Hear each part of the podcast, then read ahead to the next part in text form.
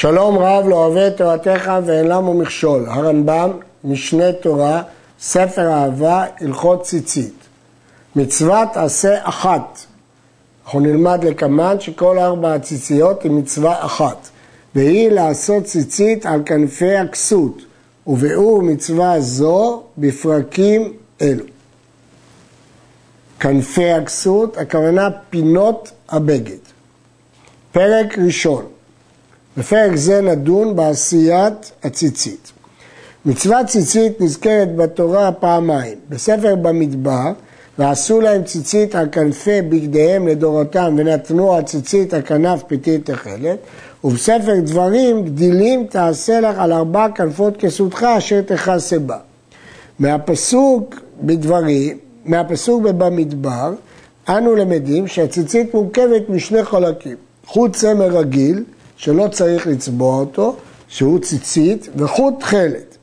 לשיטת הרמב"ם, חוט התכלת משמש לכריכת החוליות על גבי חוט הלבן, כפי שנלמד בהמשך. וישנם ראשונים שחולקים. הרמב"ם מבין שהתכלת מתפתל על גבי החוטים האחרים. אבל גם התכלת וגם הלבן הם ביחד מצווה אחת. הפרק הזה עוסק במניין החוטים של הלבן והתכלת, באופני הקשירה שלהם וכדומה. ענף שעושים על כנף הבגד ממין הבגד הוא הנקרא ציצית, כלומר כמה חוטים, קבוצה של חוטים שעושים על כנף הבגד, אבל חייבים להיות מאותו החומר שעשוי הבגד, כפי שנלמד בהמשך, לזה קוראים ציצית. מפני שהוא דומה לציצית הראש, לקבוצת שיער בראש, שנאמר, ויקחני בציצית ראשי, פסוק ביחזקאל. וזה הענף, הוא הנקרא לבן. לא מפני שהוא חייב להיות לבן, אלא מפני שאין אנו מצווים לצובעו, ואין לחוטי הענף מניין מן התורה. לכן הרמב"ם כותב שהמספר של החוטים ששמים בציצית הוא לא מפורש בתורה. במסכת מנחות נחלקו המוראים. יש נהגו לשים ארבעה, יש נהגו לחופלם לשמונה, ויש שמונה שכפולים לשישה עשר, ולכן הרמב"ם מבין שאין מסורת בזה. אמנם, הכסף משנה הקשה מכמה גמרות שמשמע בפירוש שהדרשה היא מדאורייתא. ולכן הסבירו האחרונים, וכך גם הכסף משנה, שכוונת הרמב"ם שזה לא מפורש בתורה, אבל חכמים למדו בתורה שבעל פה מדרשה שזה ארבעה, ובאמת זה דין דאורייתא. אבל אה, אחרים, מפרשי הרמב"ם, בני דורנו, היד פשוטה ועוד, לומדים שאכן זה די רבנן. ולוקחים חוט צמר שנצבע כעין הרקיע, כלומר כצבע, כגוון של הרקיע, וחורכים אותו על הענף, וחוט זה הוא הנקרא תכלת. ואין למניין הכריכות שכורך חוט זה שהוא מן התורה. נמצאו במצווה זו שתי צוויות, כלומר שני ציוויים, שיעשה על הכנף ענף יוצא ממנה, ושיכרוך על הענף חוט חלת, שנאמר ועשו להם ציצית, ונתנו על ציצית הכנף פתיל תכלת. בהמשך נראה שזאת מצווה אחת, למרות שהיא כוללת שני ציוויים, הענף והחוט חלת שכורכים על הענף. התכלת אינו מעכב את הלבן, כלומר יש קיום במצווה של אחד בלעדי השני, והלבן אינו מעכב את התכלת. כיצד? הרי שאין לו תכלת, עושה לבן לבדו. וכן אם עשה הלבן ותכלת ונפסק הלבן ונתמעט עד הכנף ונשאר התכלת לבדו, כשר. מעניין שבדין השני הרמב"ם לא כותב שהוא עשה את הכל מתכלת. בלבן הוא כתב שהוא עשה את הכל מלבן. אבל פה הוא כתב שכרך תכלת על הלבן ונחתק הלבן עד שנותר רק תכלת, שזה שיירי ציצית. אבל משמע שאם עושה רק חוט של תכלת זה לא קשה, כך דייק הכסף משנה. מלשון הרמב"ם יש לדקדק, האם כשיש לאדם תכלת ללבן והוא עשה רק לבן, האם זה מותר? הרמב"ם אומר שזה לא מעכב, כלומר יכול לעשות רק לבן. אבל השאלה אם זה רק שאין לו, הדוגמה שהביא הרמב"ם, הרי שאין לו תכלת, משהו שאם יש לו, חייב לעשות את שניהם. אף על פי שאין אחד מהם מעכב את חברו, אינן שתי מצוות, אלא מצוות עשה אחת, והלובש טלית שיש בה לבן או תכלת או שניהם כאחד, הרי קיים מצוות עשה אחת. אמרו חכמים ראשונים, והיה לכם לציצית, מלמד ששניהם מצווה אחת. וארבע ציציות מעכבות זו את זו שארבעתם מצווה אחת. כלומר, אם חסרה אחת, אז זה פוסל. הרמב"ן מסביר אה, מדוע הציצית היא מצווה אחת? כי עושים אותה במעשה אחד ובזמן אחד, להבדיל מתפילית של יד ושל ראש, שמקיימים אותם בשני מעשים. אבל הרמב"ם אמר שלומדים את זה בפסוק, והיה לכם לציצית שזאת מצווה אחת. כיצד עושים את הציצית? מתחיל מזווית של טלית שהיא סוף הריג.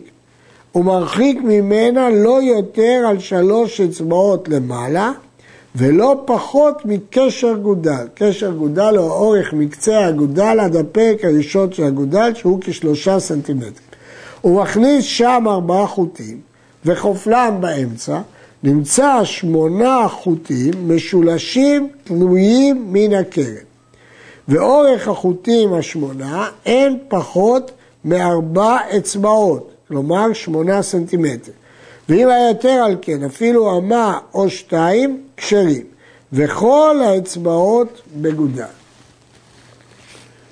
התיאור הזה של הרמב"ם, שכופל, לכאורה הוא גם לגבי התכלת. בתשובת הרמב"ם לחכמי אלוניל, מבואר שגם חוט התכלת חציו לבן, כך שאחר שכופלים אותו, רק חוט אחד מהשמונה הוא של תכלת. הוא מוכיח את זה בזה שכתוב פתיל תכלת, חוט אחד.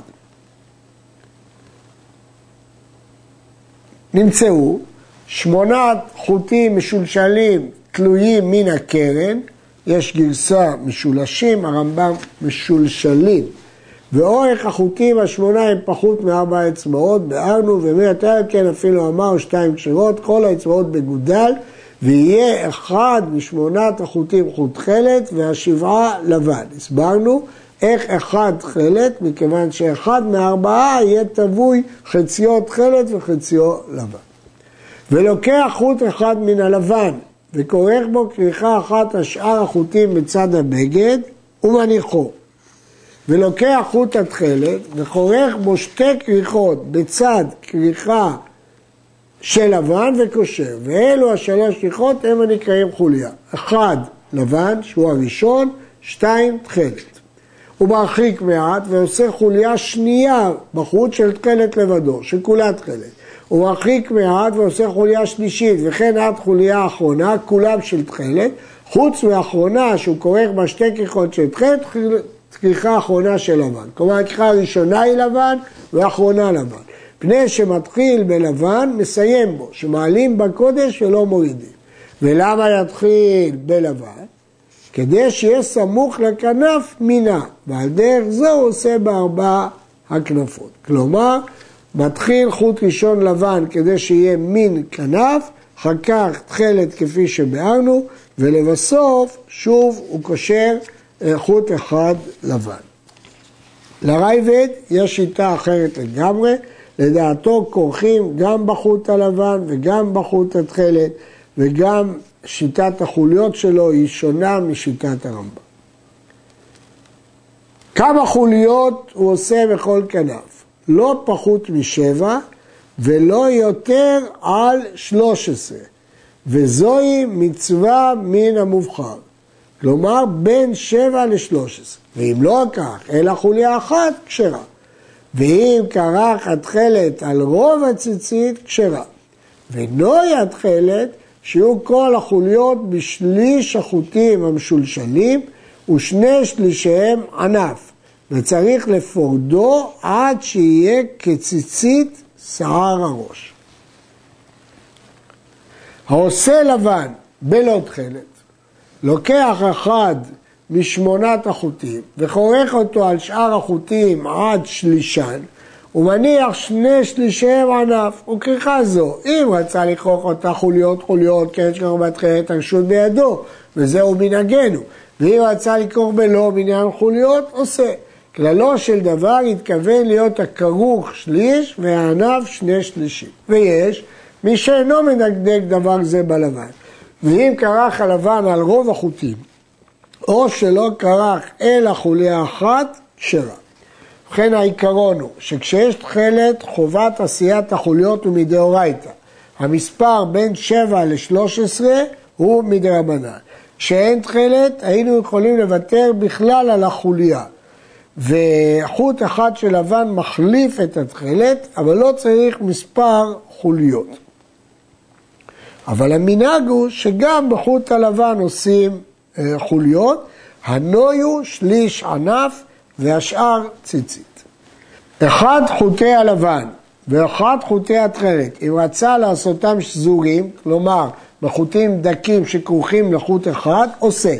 אפילו היה החוט כפול משמונה חוטים, ושזור עד שנעשה פתיל אחד, אינו נחשב אלא חוט אחד, בגלל שהוא שזור. כן הרמב"ם סובר שאין צורך לשזור את חוטי הציצית מכמה חוטים דקים, אבל אם עשה כן, נחשב חוט אחד. הרייבד משיג עליו מן הספרי, שמפורש שם, שלומדים מהמשכן, שצריך לשזור את חוטי הציצית. הרמב"ם נשאל את זה על ידי חכמי לוניל, והוא השיב להם שדברי הספרי לא הובאו בגמרא. וסתם ספרי הוא כשיטת רבי שמעון, והוא לא פסק להלכה, כי אם היינו למדים מהמשכן, היה צריך ששזור דווקא בשישה חוטים. ולכן הוא הבין שכוונת הספרי היא רק להתיר להשתמש בחוש שזור, ולא שהחוט חייב להיות שזור, או שדחה את הספרי בכלל מן ההלכה. חוטי ציצית, בין לבן, בין תכלת, צריכים תביעה לשם ציצית. ואין עושים אותם, לא מן הצמר הנאחז בקוצים, כשהצאן רובצים ביניהם. כלומר, יצירת החוט מהסיבים צריכה לשם ציצית. ולא מן הנימין הנתלשים מן הבהמה, ולא משיעורי שתי שההורג משייר בסוף הבגד. החוטים של השתי שבטוחים בתחילה ונשארים בהם שיריים. אלא מן הגיזה של צמר או מן הפשטן שהוא צמח. שהגבעולים שלו יש בו סיבים. ואין עושים אותם לא מצמר הגזול, כי זאת מצווה הבאה בעבירה, ולא משעיר הנידחת, ולא משל קודשים, שאסור לגזוז בהמת קודשים, ואם עשה פסולה. המשתחווה לבהמה צמרה פסול לציצית, מפני שעשה אותה עבודה זרה. אבל המשתחווה לפשתן הנטוע, הרי זה כשר שהרי נשתנה. נסביר את ההלכות. הגמרא במסכת סוכה אומרת ששמואל פסל עשיית ציצית אם היא לא נתוותה לשמה. הוא לומד מכך שכתוב תעשה לך, לך לשם חובך. הרמב"ם אומר שצריך תביעה לשם ציצית, אבל לא כתב אם זה מעכב, אם לא תבע לשמה, אם זה פסול. יש אחרונים, כמו אליהו רבא ומרם גלנטי, שסברו שזה לא מעכב. אם כן לפי זה הוא פסק כרב, שזה לא מעכב. אבל הבית יוסף פוסק שתביעה לשמה מעכבת, ואכן כך כתב רבי אברהם בן הרמב"ם, שהרמב"ם פסק כשמואל, שצריך שזה יחשב לשמה. יש דיון באחרונים, האם מספיק שיחשוב לשמה, או צריך גם שהוא יגיד בפיו, וכך דעת הכסף משנה שצריך שיגיד בפיו. אם הוא צמר שנאחז בקוצים, זה ביזוי מצווה. אה, פסול גזול במסכת סוכה נדרש, ועשו להם ציצית, להם משלהם. בפירוש המשנה, הרמב"ם פסק שפסול גזול הוא משום מצווה הבאה בעבירה. אה, הרמב"ם כתב שגזל צמר ועשה חוטים פסול. לכאורה קשה, הרי יש פה שינוי. אומר הכסף משנה, כנראה מדובר שבעלים לא יתייאש. ערוך השולחן מציע תירוץ אחר שזה בגלל לא לשמה. הפסול של עיר הנידחת, הכסף משנה כותב, לא מפני שהצמר אסור בהנאה, כי מצוות לאו ליהנות ניתנו, אלא כיוון שהוא עומד לשרפה, כיתות מחטאת שיעור, אין נחשב כאילו אין בו שיעור. בפירוש המשנה על הרמב"ם, משמע שזה מצד מצווה הבאה בעבירה. אה, בגלל ולא ידבק בידך מאומה מן אחר. פסול לצמק של קודשים, יש אומרים מפני שזה ממון גזול, ויש אומרים מפני שהם אסורים בהנאה אז הם לא שלו. הלכה י"ב ציצית שעשה אותה גוי פסולה, שנאמר דבר אל בני ישראל ועשו להם ציצית. אם עשה אותה ישראל בלא כוונה, כשרה. וציצית שנעשית מן העשוי מקודם, פסולה. אם היא נקשרה תחילה באופן שלא מועיל, ואחר כך תוקן הדבר בלי לקשור מחדש את הציצית, פסול כי זה תעשה ולא מן העשוי. מה שכתוב פה שגוי עושה את הציצית, הכוונה שהוא זה שתולה את החוטים בבגד. ויש שאומרים אפילו אם הוא תובע.